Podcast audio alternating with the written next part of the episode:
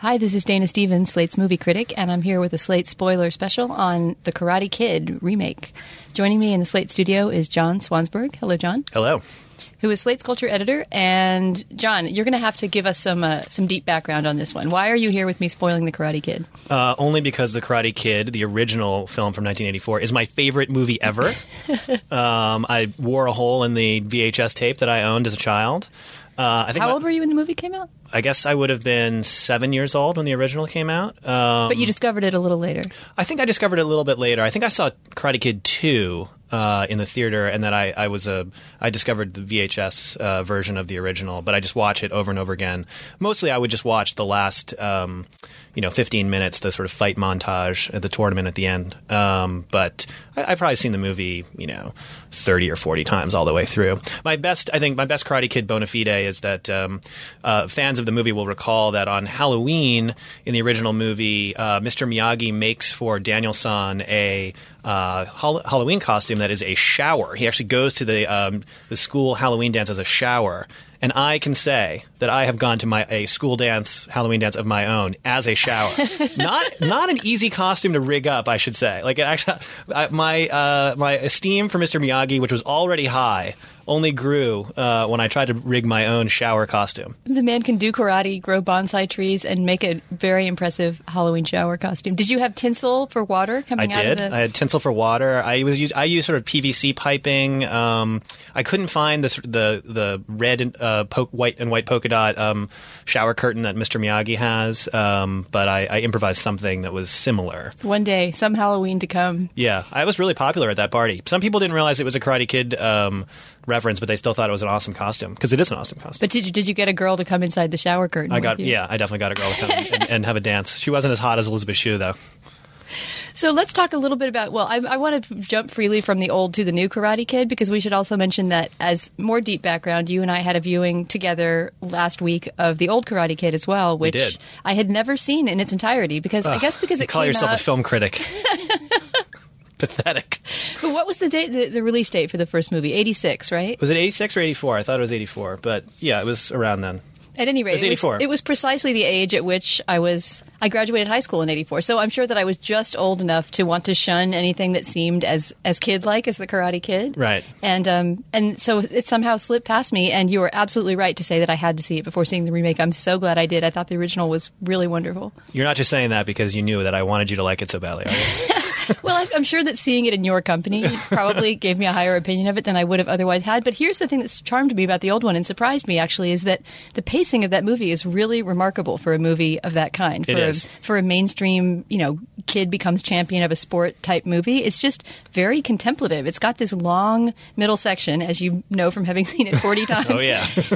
the, the, the training section, right? I mean, right. we want to talk about pacing a little bit before we get into the new one because that's what surprised me about the old one and the new one too, in a way. Yeah, I mean, I, it's interesting. Like the movie actually has a the original movie has a pretty brisk um, pacing as a as setup. You know, you have uh, mom and uh, single mom and kid who uh, are leaving leave Newark for California. Um, you know, it's it's sort of loosely established that the mom has a new um, job opportunity in California. He moves there. The the kid Daniel moves there sort of unhappily. He he wanted to stay behind in the Northeast, and he sort of falls in with a uh, a friend right when he gets to California, and then sort of goes to a beach party. Probably gets um, beat up really badly by the the bad guys, the local toughs, the local toughs, uh, led by. Um, uh, William Zabka, uh, who played uh, Johnny Lawrence, one of the great bad guys in the history of cinema, certainly in the history of 80s cinema. Zabka would go on to be the kind of act 80s uh, bad guy. Um, and so that, that, sort of whole thing is set up pretty quickly. But then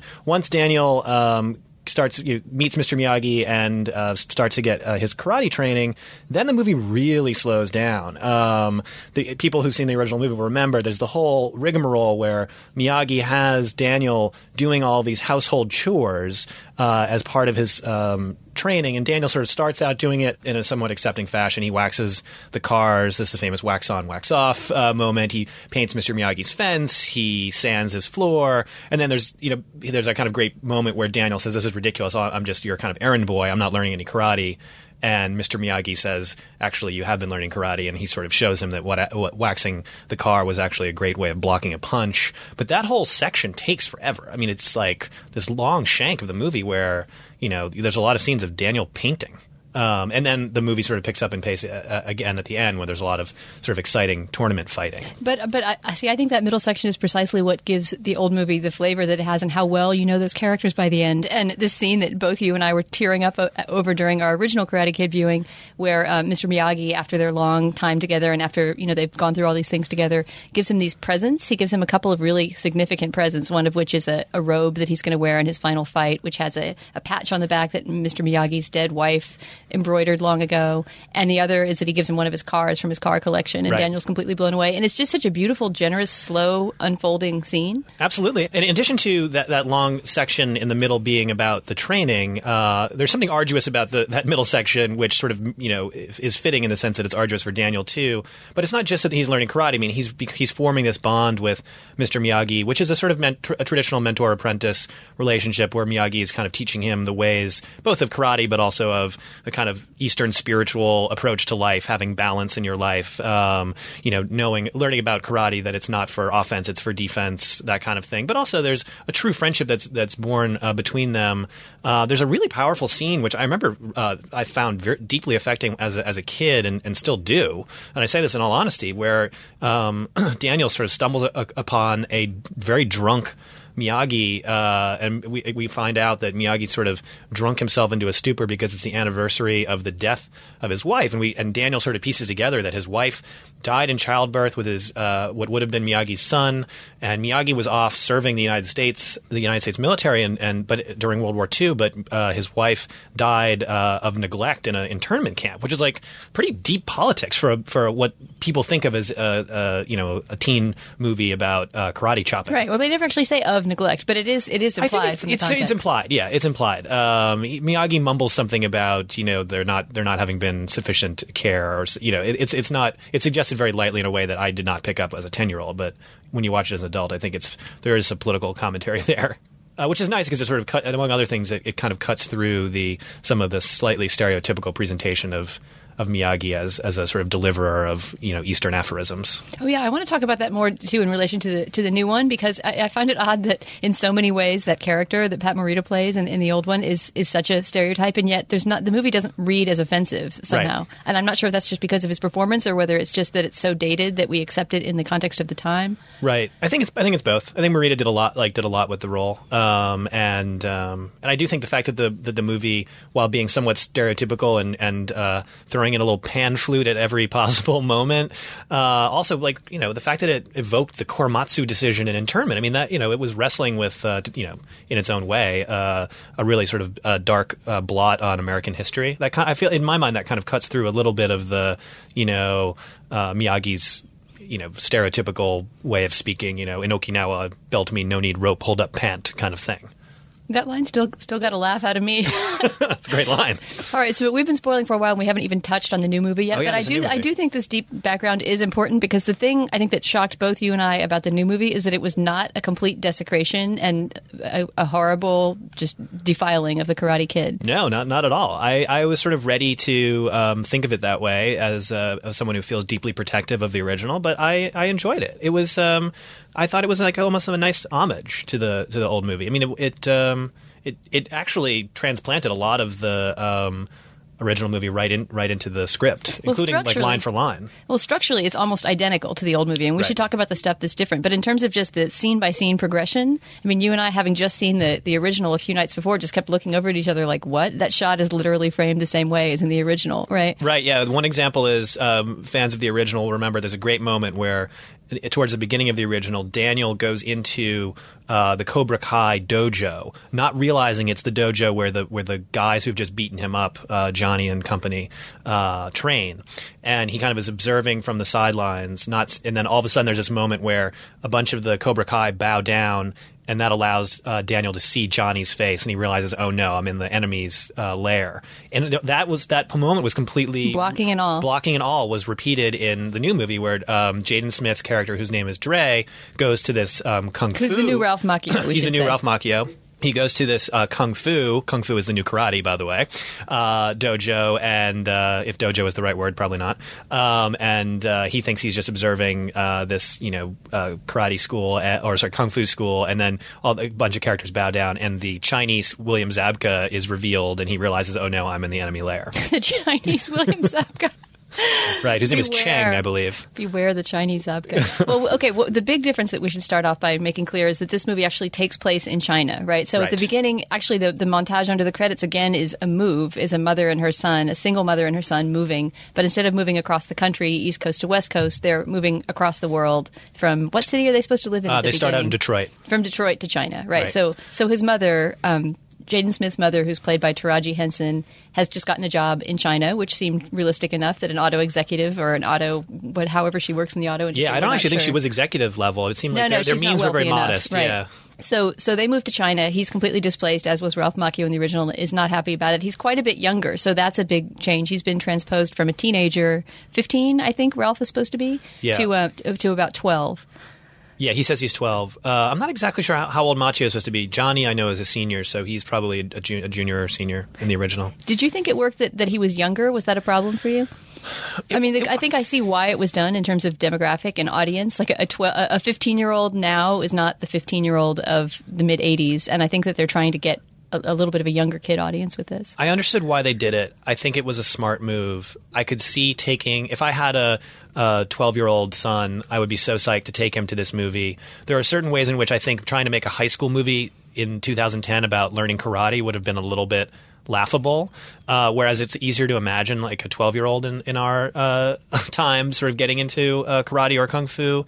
But there are also some problems associated with that, I thought. Um, the. Um, you know, there, there's a moment in the original movie, which again is, is echoed in this one, where uh, the Mr. Miyagi figure here, played by Jackie Chan, and his name is Mr. Han, uh, is sort of called upon to defend uh, Dre, and uh, that was like a strangely uncomfortable moment. I thought there's this long scene where essentially. Um, Mr. Han, the Miyagi character, is beating up a bunch of 11 and 12 year olds. And whereas in the original movie, it was like an old guy beating up some, um, you know, some local toughs who were seniors in high school, watching an old guy beat up a bunch of little kids felt a little strange. Now, they, they were sort of savvy about that. They, they Chan or whoever blocked it, uh, made it so that essentially the Han character was making the little kids beat each other up. He was sort of like would hold one of them and like you know and def- and make the other one punch him by accident, and it was sort of almost slapsticky, but it still was a little weird. Did you think it was weird? I guess. I mean, maybe I just don't mind children being beaten as much as you do.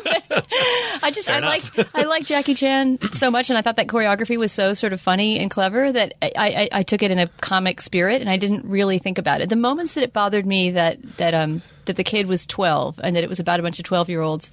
I think had more to do with the um, the extreme violence of some of the later scenes. I mean, Right. essentially, this is just a you know 25 years after the original Karate Kid. People expect more violence from their from their martial arts movies, and so so every fight scene, including just getting pushed around at the playground, included you know those loud thwacking punch sounds that always have to go in the soundtrack of a of a martial arts movie, and not blood or gore or anything like that, but just a lot of really severe wailing. Yeah, they were really beating each other up in a way that um, a was a little hard to believe. I don't know. Maybe what do I know? Maybe in China, um, you know, twelve year olds do know kung fu moves like that, but they were doing some crazy stuff. I mean, one of the reasons that I think uh, the original move, the culmination of the original movie, worked so well is when Daniel pulls out the crane technique in the in the final moment. It's like that's like okay, now he's like unleashing this kind of fancy move. But up until that point, it was like pretty basic block and punch and kick.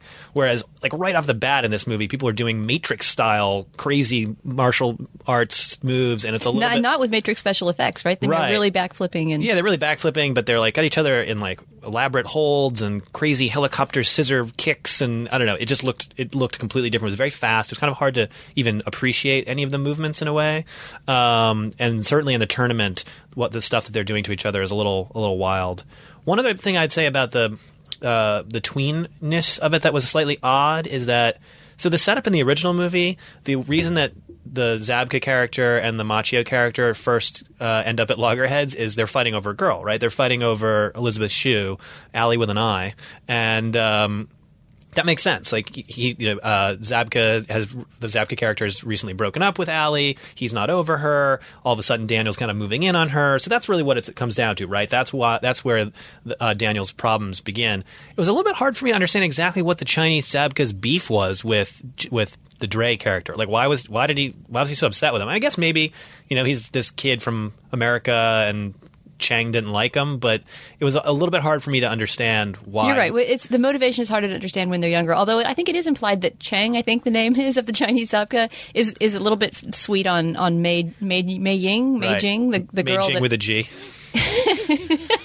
Uh, yeah, I think you're, I mean he's a little sweet on her, but it's like the, the whole the whole sort of love angle is so chaste. Uh, you know, there's like one little peck in this movie. Um, it seemed a little it's a little bit weird, but it's not a big deal. Let me just stop you for a minute, John, for a word from our sponsor, which, as our regular listeners know, is audible.com, which is a great site with more than 75,000, I believe, books for download. And we have a deal with Audible where if you sign up through our webpage, which is www.audiblepodcast.com slash spoiler, you get a free audiobook, which is yours to keep even if you decide to cancel your subscription within the 14-day trial period. That address again is www.audiblepodcast.com slash spoiler.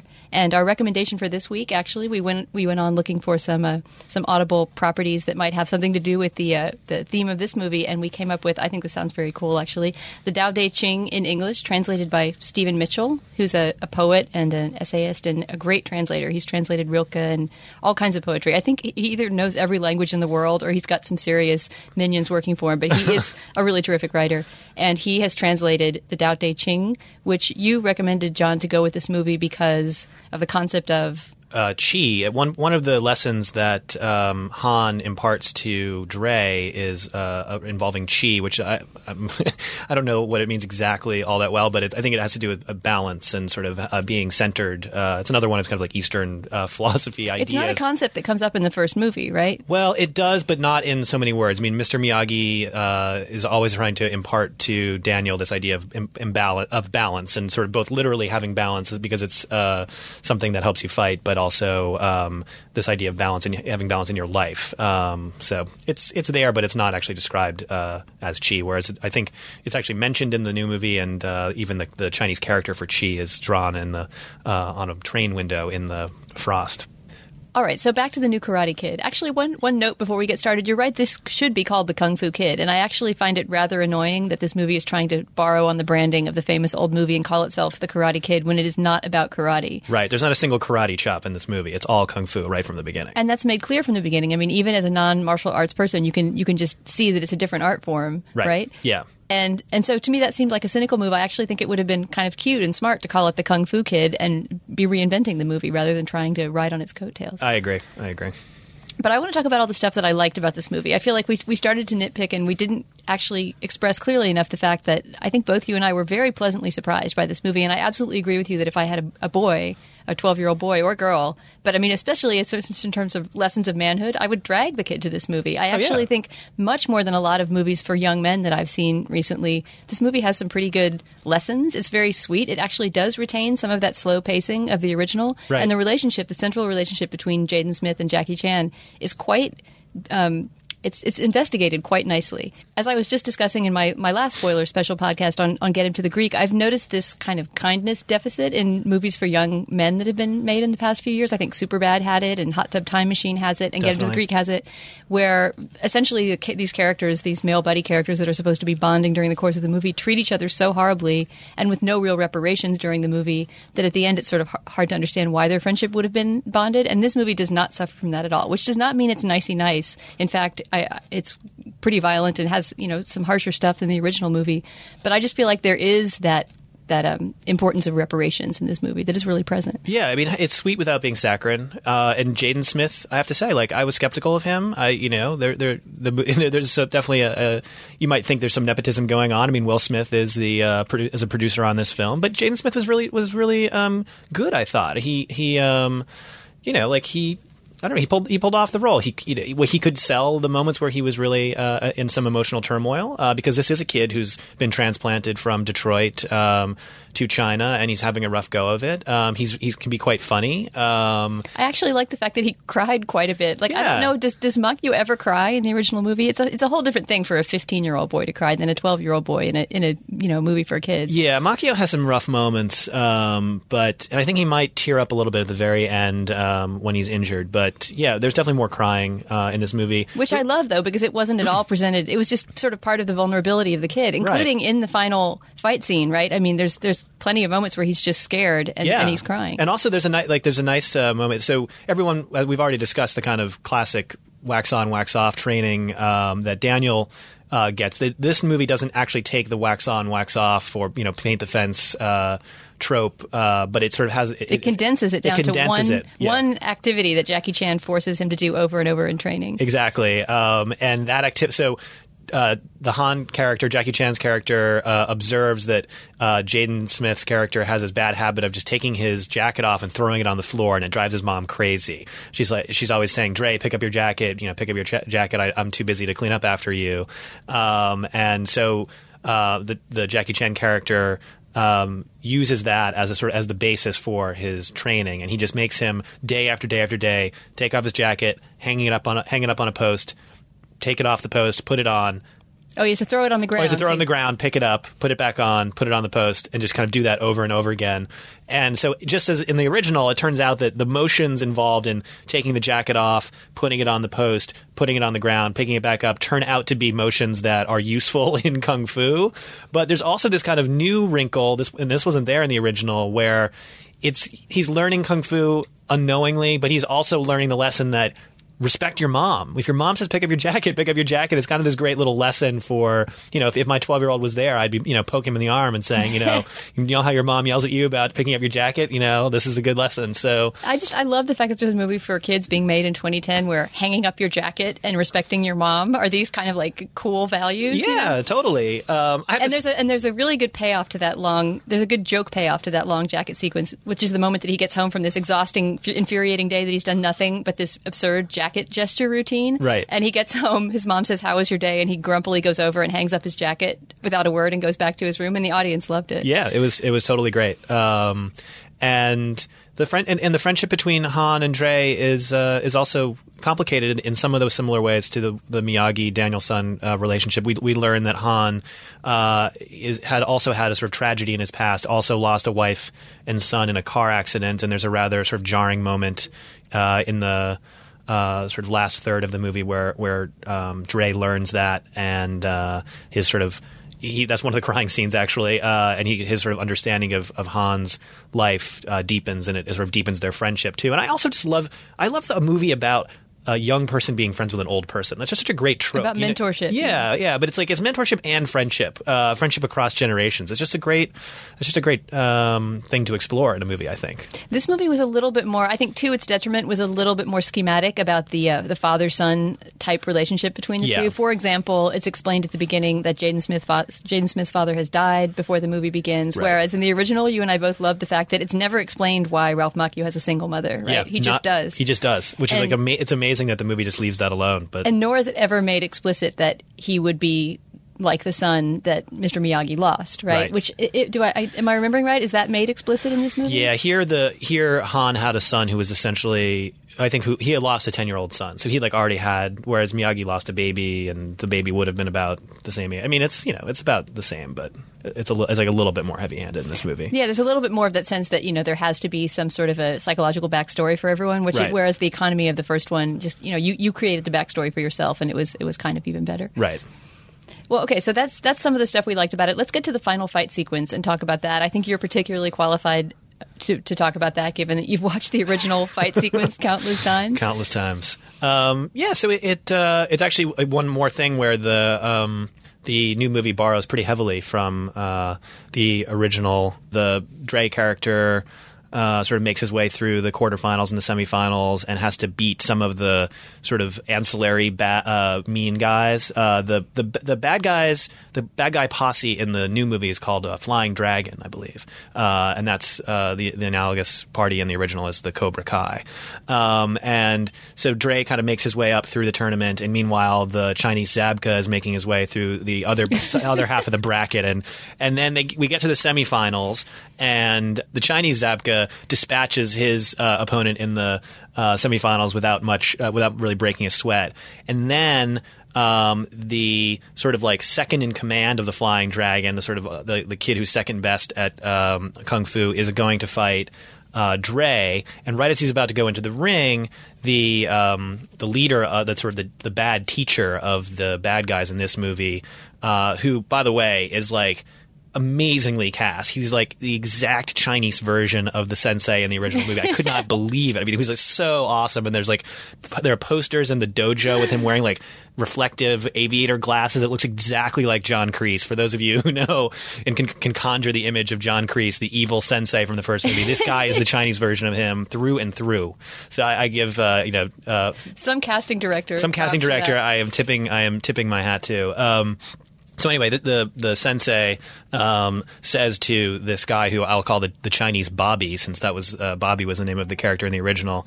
Uh, you know, take this, take Daniel out. Uh, I, you know, I want you to do physical harm to him. I don't want you to just beat him. I want you to break him. Um, and that's that's a moment that happens in the original as well. So the the Chinese Bobby goes out there and just lays waste to the leg of Dre, just really kind of pounds on his leg with his elbow uh, in this way that, that devastates him, uh, Dre, physically. And so there's, just like in the original, there's this question whether Dre will be able to come back into the ring and fight uh, for the final bout. Um, the Chinese Bobby is disqualified in the process for, of, of delivering this series of body blows to, to, this, to Dre's leg. So that sets up, a, you know, the same sort of situation where the Chinese Zabka is kind of waiting to see if uh, Dre will be able to uh, to fight. And and as in the original, there's there's a moment where the, the, the master's power is invoked in this almost magical way, except that here it's sort of been transmuted into to Chinese medicine, right? Right. So what Dre begs Jackie Chan what's the character's name Han right. to do is to um, to perform this this Chinese medicine ritual on him where he sets fire to a cotton ball, right. puts a cup over it, and catches the smoke in a cup. I guess that's the equivalent of Mr. Miyagi's just simply had magic hands that he could rub together and yeah. create some sort of force field, healing was, force field. it was definitely one of the weirder moments in the original movie, or like ideas that Miyagi had this magical ability to rub his hands together and like make you not sore anymore. Um, one of the things he kind of but you had to, to ask him really politely. Exactly. Um, so yeah, so Han has a similar a similar ability, and um, after some persuading on on Dre's part, he uh, he does it to him, and so he's able to come out for the final bout with the Chinese Zabka. And uh, obviously, we've been spoiling away here, but this is a, the final spoiler.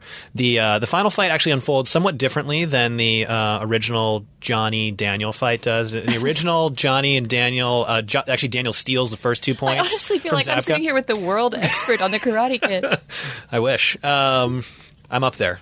Um, anyway, the uh, the points unfold slightly differently, but it gets to the same kind of thing where it's it's tied two to two, three points wins.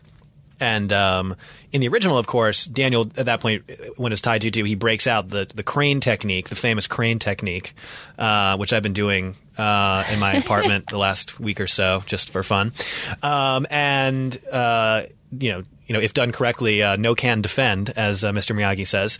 Um, and in the original, it, it does work, and, and Zabka is defeated. Here, they've substituted for the crane technique the cobra technique. Um, it's it's sort of like a kissing cousin of the crane technique, but it involves it's a little bit stupider. It involves like kind of staring at your opponent in a weird way and like kind of mesmerizing them and making making them zone out a little bit. Um, it wasn't it wasn't nearly as elegant uh, a move I thought as the crane technique. I don't know. Did did you agree with that? Well, I guess I, I, still found it satisfying because I felt like it was a, uh, it was just, it just emblematized what's already implied in the first movie, which is that essentially what makes Ralph Macchio win that competition is his, just his goodness and his desire to win somehow, right? right? I mean, it's the training and all of that, but it's also just somehow that essentially it's, it's magical thinking almost, right? Like he's overcome enough that he deserves to win, and so he does. Right. And I well, thought also, this movie almost literalized that because yeah. the the way that he learns, right? We've seen the Cobra technique once before in the movie, which is when Jackie Chan t- takes him to this temple way up high on top top of a, a mountain and they go on this kind of Buddhist journey of this of this mountain climb. Right. And at the top, they see a woman standing out on a kind of parapet over this it's cantilevered over this incredibly steep cliff, doing the cobra technique with the cobra and, and making it move the way she wants it to move. Right. Yeah, I, I, I buy that. I guess what I liked about the crane technique is that it sort of literalized this idea of the idea of balance. Um, that the the thing about the crane technique is it's all balanced. It's either start out balanced on one on one foot. You guys can't see it uh, at home, but I'm actually doing it now uh, in my chair. But uh, it's like the whole the whole technique is about balance, and, and so this idea of balance, which Miyagi's been trying to teach um, Daniel, is what he goes to in the final moment. Uh, he, here, the sort of like me- the like you know uh, mesmerism of the of the Cobra technique, it's not quite as it's not quite a, as good a metaphor. But I, I, I agree. I think I think you're right that, that it's sort of like it the idea that it would culminate in this move that um, is is in some ways distills the teachings. Yeah, that that's there. It's, And- it's actually almost even implied that it, it surpasses the teachings, right? Because Jackie Chan looks on and is amazed. He he he had told Jaden back at the temple, "Well, you know, this is out of your league," and you know, and yet he manages just to summon it somehow in that Right. moment. I don't know. It worked for me. Yeah, yeah. And so um, uh, Jaden Smith wins, um, and uh, everyone uh, is excited about that, except for obviously the uh, leader of the bad guys, the bad sensei. And this is an interesting twist. In the original movie, uh, folks may remember. There's a great moment at the end where Johnny, the arch bad guy, the William Zabka character, he sort of turns good at the end. Um, Daniel wins the bout, and then the uh, leader, like sort of tur- tournament announcer, is going is about to give the trophy to Daniel, and Zabka comes in and takes the trophy from the announcer, and so he can give it to Daniel himself, and he says, "You're all right, LaRusso. Good fight." Um, and so Zabka's redeemed in the sort of like the last, literally the last three seconds of the movie. It's like a very, it's a very quick moment, but it's a, it's a nice one. Um, and here that that happens too. The Chinese Zabka uh, also has this sort of uh, moment of realization, and he um, kind of goes over to um, the Jackie Chan character to actually uh, sort of bow to him. And in fact, a whole slew of Flying Dragon uh, fighters defect from Flying Dragon And go bow to Jackie and go Chan. bow to Jackie Chan. And it's sort of like they've recognized that the, their teacher. Uh, whose message is, you know, uh, no mercy, you know, uh, strike hard, strike first, but in Chinese. Um, you know that, that that's the wrong way. Um, which was, I, you know, it's in a very important moment, I think, in the original movie. And here they sort of almost amplified it by having more of the of the flying dragon uh, go over. And that, you know, Dutch and uh, Tommy, the these two evilists of the Cobra Kai, even more evil than Zabka. Those guys are never redeemed in the in the original movie. Um, So yeah, this movie goes a little bit further in that direction, but I really think that's an important moment in both movies because, in fact, that as as Miyagi says, um, no bad student, only bad teacher, right? That seems like a, another important lesson to take yeah, away look, from the movie. Dana, you're already quoting Karate Kid. I think I think I've got a convert on my hands. Well, John, I can't tell you how much I've enjoyed watching the old and the new Karate Kid and taping this Slate spoiler special with you. So you're coming over next week to watch Karate Kid too, right? Oh yeah, we're working our way all the way through Hilary Swank. Get ready. all right, thanks a lot, John. Thank you. And thank you all for joining me for this Slate spoiler special. For Slate.com, I'm Dana Stevens.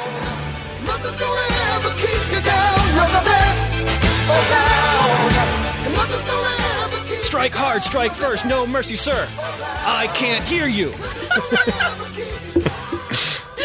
Cool, that's great. With the Lucky Land slots, you can get lucky just about anywhere. This is your captain speaking. Uh, we've got clear runway and the weather's fine, but we're just going to circle up here a while and uh, get lucky. No, no, nothing like that. It's just these cash prizes add up quick. So I suggest you sit back, keep your tray table upright, and start getting lucky. Play for free at LuckyLandSlots.com. Are you feeling lucky? No purchase necessary. Void where prohibited by law. 18 plus terms and conditions apply. See website for details.